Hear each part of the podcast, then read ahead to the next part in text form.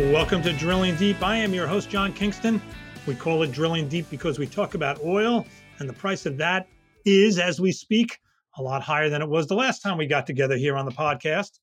We'll also talk about something happening next week the spinoff of the contract logistics business at, at XPO. Our guest is my colleague, Mark Solomon, who has been watching XPO for years, and he has covered this spinoff. He's going to be here in a few minutes. Trucking companies, as we know, are dealing with much higher fuel prices than they were a year ago, six months ago. Take your pick on the, the time frame. It doesn't really matter. We know that. They're also dealing with coming off a pretty good second quarter. The LTL companies in particular did extremely well. Most of the truckload carriers did as well.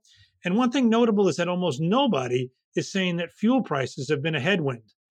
The idea that you can just pass through your fuel cost via the fuel surcharge got a pretty good test this past quarter. The DOE price that serves as the benchmark for fuel surcharges started the quarter at about 314 a gallon. It ended that quarter at about 330. That's a significant increase, 16 cents in just 12 weeks. And yet when the companies put out their earnings, it wasn't even an issue. I mean, it showed higher revenue, including fuel, but nobody really talked about it in terms of impacting their bottom line. But that is the idea of the fuel surcharge. It's not supposed to matter the surcharge is supposed to pass those costs onto the shippers. And the silence about fuel as a headwind suggests that it is working. Remember, not everybody has a fuel surcharge. An independent owner operator that books a flat rate might not have one, but the assumption is that the rate they book will be enough to cover the cost of fuel. But when you have steadily rising fuel prices like you did in the second quarter, there is a lag, whether uh, it is behind the fuel surcharge or the rate that gets booked if there was ever some period when the lag in the fuel surcharge should have been an issue, it's really been since last November, not just in the second quarter, because starting in November, we had the beginning of that 20 week rise in the DOE price that serves as the benchmark for fuel surcharges. And then we had several weeks of a slightly down market. And then we went on a 12 week run of increases. That run just ended the other this past Monday. So it was interesting to be on the Saia earnings call as I was this week and hear their CEO say the surcharge is working fine. The CEO of the company, Frederick Holzgrefe, he was asked whether the fuel surcharge table that that LTL carrier was using was working out well. Most of the LTL carriers actually publish a table online of their surcharges, so it's fairly transparent. He said the fuel surcharge table his company is working from is not creating any problems at all. The surcharges are, quote, not always going lockstep with the price of diesel, but, quote, over time, it's a pretty good hedge. Now, you're not going to hear that on the calls with shippers. Those calls tend to come later in the quarter. And on those, if the issue comes up, they're going to tell their analysts that the cost of fuel is indeed a headwind for them. But again, that's kind of the whole point. Surcharges are expected to push the cost of fuel onto the shippers. That's how it's structured. So we've just come off a quarter in which prices, in which diesel prices rose for much of it, and meanwhile, you've got a CEO of a leading LTL carrier saying, hey, the surcharges work just fine for us. The conversation lasted on that Saia call about fuel surcharges, maybe, you know, it was less than a minute, but you know, it really spoke volumes in support of the way that surcharge is working. We're going to switch gears here on Drilling Deep, as we always do after the first few minutes. We're going to talk about our subject of the day. It's very timely uh, because on Monday, there's going to be a new stock on Wall Street. It's called GXO, and it's the contract logistics business of XPO, which is spinning it off from the parent corporation on Monday, August 2nd. It'll start trading that day. They're going to ring the opening bell. I know that we at FreightWaves were invited to their reception, which we may or may not go to. We'll, find out about that. But the man who's been covering this for FreightWaves for these many months has been Mark Solomon, who has a long, long history writing about uh, XPO. And uh, Mark, welcome to Drilling Deep. Hi, John. Thanks for having me. So, Mark, this is the culmination of something that uh, XPO's CEO Brad Jacobs has wanted to do for a long time. He had a, I don't know if it's more sweeping plan, but he wanted to break up the company to some degree, and he finally did. So, talk about what it's going to look like when this is all done. Well, there will be two companies uh, the transportation company which Brad Jacobs will be chairman and CEO of. Uh, Troy Cooper will be the president. Uh, that will encompass the less than truckload truck brokerage, final mile, and intermodal operations of the current XPO logistics. Um, last LTL and freight brokerage will comprise about 90% of the EBIT, earnings before interest and taxes, of the new company, the transportation company. And uh, the other part of it is the contract logistics business, which has been spun off as a separate company, as you mentioned, known as GXO. Uh, that took shape after the acquisition of Con-way by XPO in 2015, and the Menlo Worldwide Logistics arm was in, folded into XPO, and now it's being spun off, and it will be the largest pure play contract logistics provider in the world. Right, define contract logistics here. I mean, how is it different than? I mean, what what what is a company that is most similar to? You say it's going to be the largest. Is it like a uh, is it like a Forward Air? Is it like a C.H. Robinson? Uh, what uh, who, who, are their peers?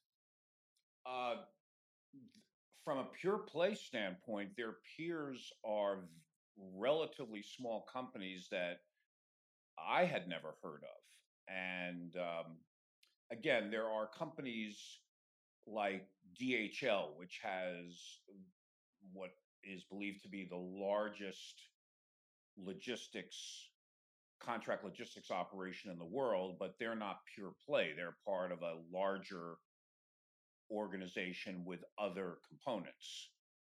Uh, the GXO operation will be just contract logistics. That they won't have any other aspect of transportation, logistics, supply chain management. Uh, they won't be running a parcel operation. They won't be running a brokerage operation or an air operation. Their their only mission in life is to provide contract warehousing and distribution services to very large blue chip businesses. So it's very much an asset heavy company with a lot of floor space. Uh, yes. And, and, are these warehouses now operating under the banner of XPO?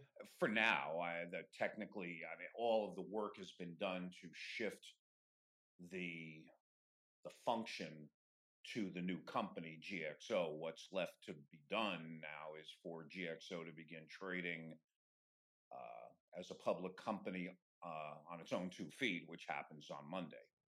So you would not say that uh, that GXO is similar to, let's say, Prologis. I'm not sure if I'm pronouncing them right. Uh, Prologis is more logistics warehousing.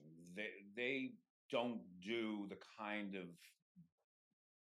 work or perform the functions that a GXO would do. GXO will manage the warehouse operations on behalf of customers, whereas Prologis is largely a developer and an operator. It does manage facilities, but they provide the the facilities and the related services for the clients to to manage whereas XPO takes the entire warehousing and distribution function away from from the customer uh, which the customer in many respects is very happy to do, to relinquish and manages those operations on behalf of the customer now, were there any benefits that XPO had from having this unit in its in in the fold that now it's going to be, you know, the, these companies they'll tell you that they're going to operate arm's length. They're not going to have any kind of special deal for XPO. GXO will be, you know, say that XPO is going to be the same kind of customer that everybody else is out there. Uh, does that hurt XPO at all? Do they get any benefit from having these operations under their banner? Well, if you talk to Brad Jacobs and ask him that question, he will tell you that the cross-selling synergies that they that XPO had expected between the transportation and logistics businesses were not as robust as he and the top executives at the company expected. Most of the synergies were within, let's say, LTL and truck brokerage and last mile and intermodal, almost within the transportation function, but the the transportation and logistics synergies did not materialize to the level that that Brad had hoped. Um, I think going forward, uh, it it would not surprise me if, for example, a customer approaches an uh, XPO salesperson says, "Look, I need contract logistics services along with my LTL and brokerage and final mile businesses." Uh, you know, they it would not surprise me if that salesperson steers the customer to GXO. Right, but but they wouldn't have, but they can't be doing it too much because if they were able to do it a lot, then the whole Brad Jacobs idea that there's a lot of cross selling would have been already in place. Well, yes, I understand that, and and that remains to be seen how how common that scenario will will be going forward. Nobody knows yet. Um, the the main reason Brad did this was to eliminate the conglomerate discount that he believed was penalizing the entire organization because there were too many moving parts and it was too difficult for analysts to to understand and value properly. Uh, that again is the primary goal. Brad is not building an empire. He never never put forth that idea that he was.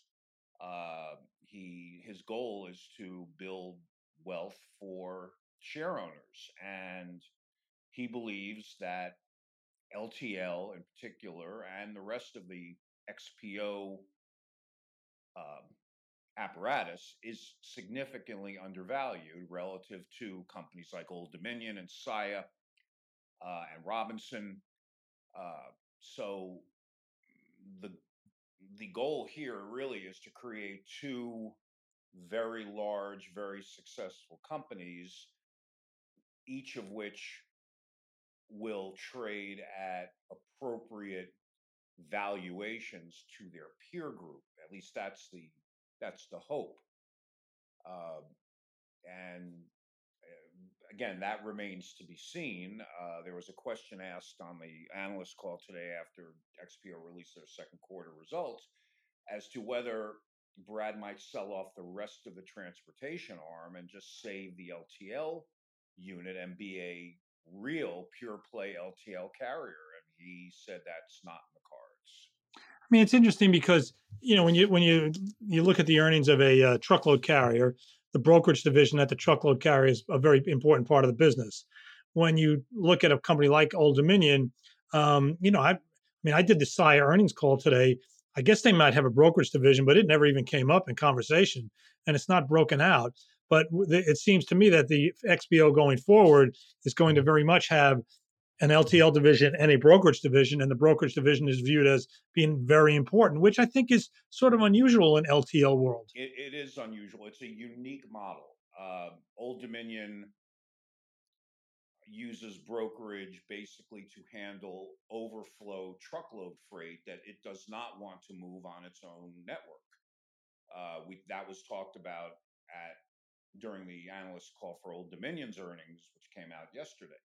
Uh, you know, you don't hear much from LTL carriers about their brokerage business, which makes XPO a unique model. And I think that's a reflection of the fact that Brad started XPO as a brokerage company and he expanded from there. And I think he looked at brokerage as something that could be done uh, profitably and at the same time have an LTL unit that can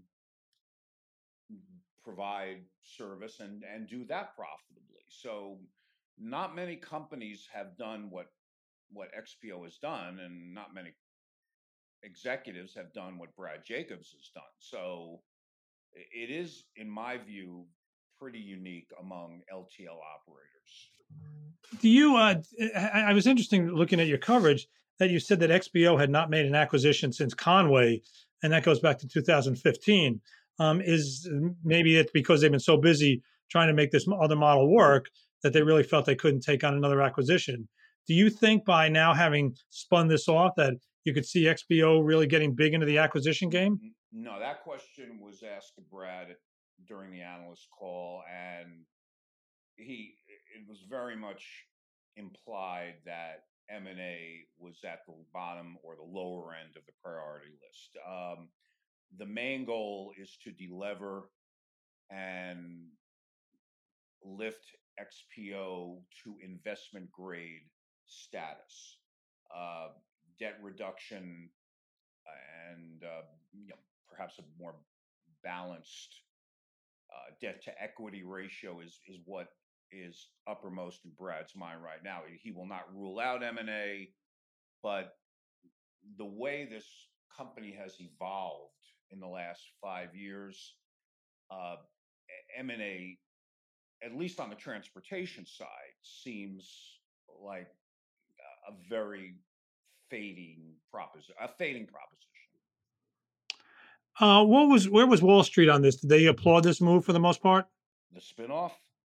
Yeah. Yes, they have. Um, shares have been um, re-rated.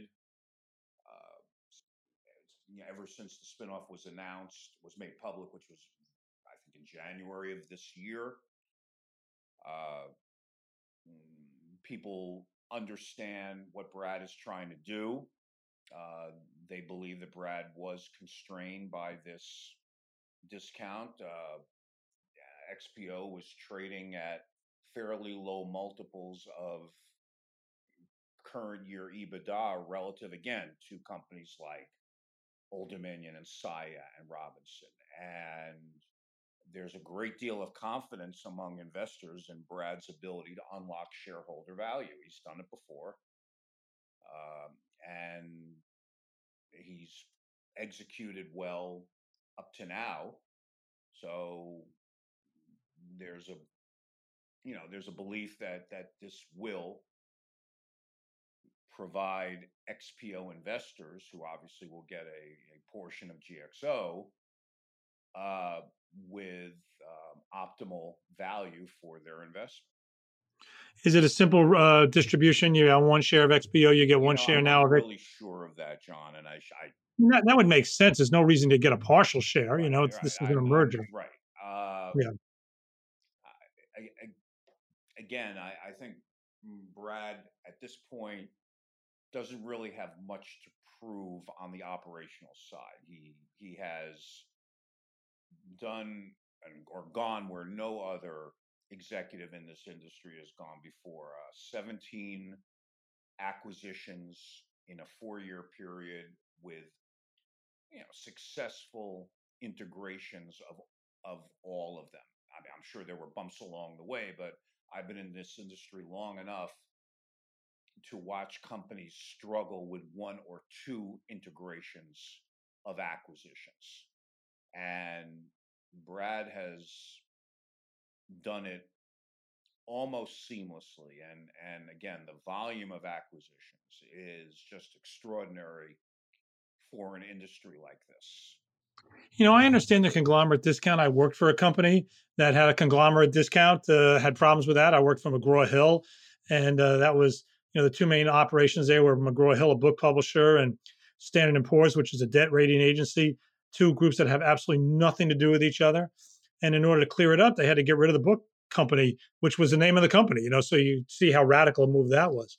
Um, let me ask you, I mean, I understand the value in, in breaking them up from a Wall Street perspective of getting a better handle on what the company is worth total. But what is the um, uh, which which company is more profitable? I mean, how how is the profitability of what's going to be spun off into GXO compared to the profitability of what's sticking behind?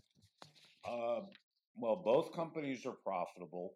Um, I can read you uh, the description of the post spin uh, profitability situation. Um, excuse me. Uh, XPO has updated its pro forma full year 2021 financial targets for XPO and GXO. Um, GXO's target for adjusted EBITDA has been raised, and um, eh, you know the the GXO is a um, you know the target. Uh, excuse me, 2022 adjusted EBITDA targets for GXO have been raised. Um, again, like I said, both companies are profitable. Um, and GXO will be investment grade from day one, which again, I think speaks to the quality of its business, um, the macro factors that are working in its favor, e commerce, globalization, uh, third party control over non core businesses of customers. Um, and a again a very very strong position across the world whereas the transportation component is uh, effectively the United States. Right. So you mentioned him earlier. Who's going to be the CEO of GXO, and what do you know about him? Uh, Malcolm Wilson. He's got a, a, a long background with XPO. Uh, he's been in the industry for quite some time.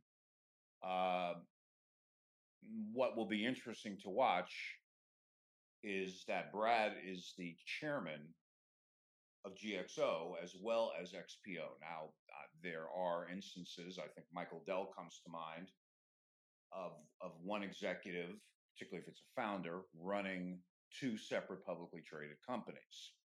Um, Brad will be the chairman as, of GXO, as I mentioned, and there's a sense within the this the this commentary inside XPO is that Brad will be a chairman. We'll assume a chairman's role in terms of being titular and it being a formality, uh, but he will not be running the day to day operations. But he will be involved in, uh, sure, key strategic decisions at GXO. He is the chairman. So it will be interesting to watch how much involvement and influence Brad will have on GXO's operations. Again, he built G what is now GXO. It, it, he didn't acquire it. This was his company, and it it still carries a lot of of weight and influence with him, and he will be involved in in GXO's business. Again, the, the question that will be answered with the fullness of time is to what extent. Yeah, you know, under the G principle of ESG, I would think an arrangement like that would probably flunk the G test um, because that's that would not be considered sort of hands-off governance. And you got one person being chairman of two companies that are, I mean, they don't have really overlapping businesses, but they're in kind of the same field. You know, it, it may and it may, may make you know it may make no difference at all in terms of the the way their stock is traded, whatever. But I just don't think this passes the G test. Mm, they are very much in the same field, John. This is not, you know, if if you remember, but they're not competitors.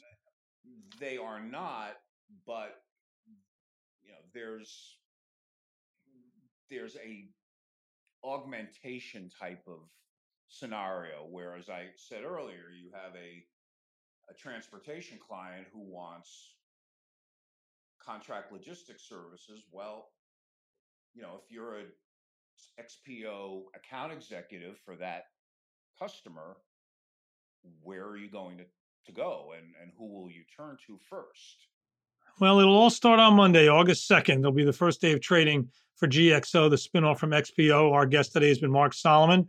He has been the he's the senior editor of FreightWaves, who's been covering this issue for even before you were at FreightWaves, really. But you've been writing about the spinoff since it first happened. Mark, thanks for joining us today. Thank you, John. Thanks for having so me. I, we want to thank all of you for tuning in today to Drilling Deep. Drilling Deep is part of the Freightcast family of podcasts from FreightWaves. You can find us on all of the major podcast platforms. We hope you'll join us again. I'm John Kingston. See you then.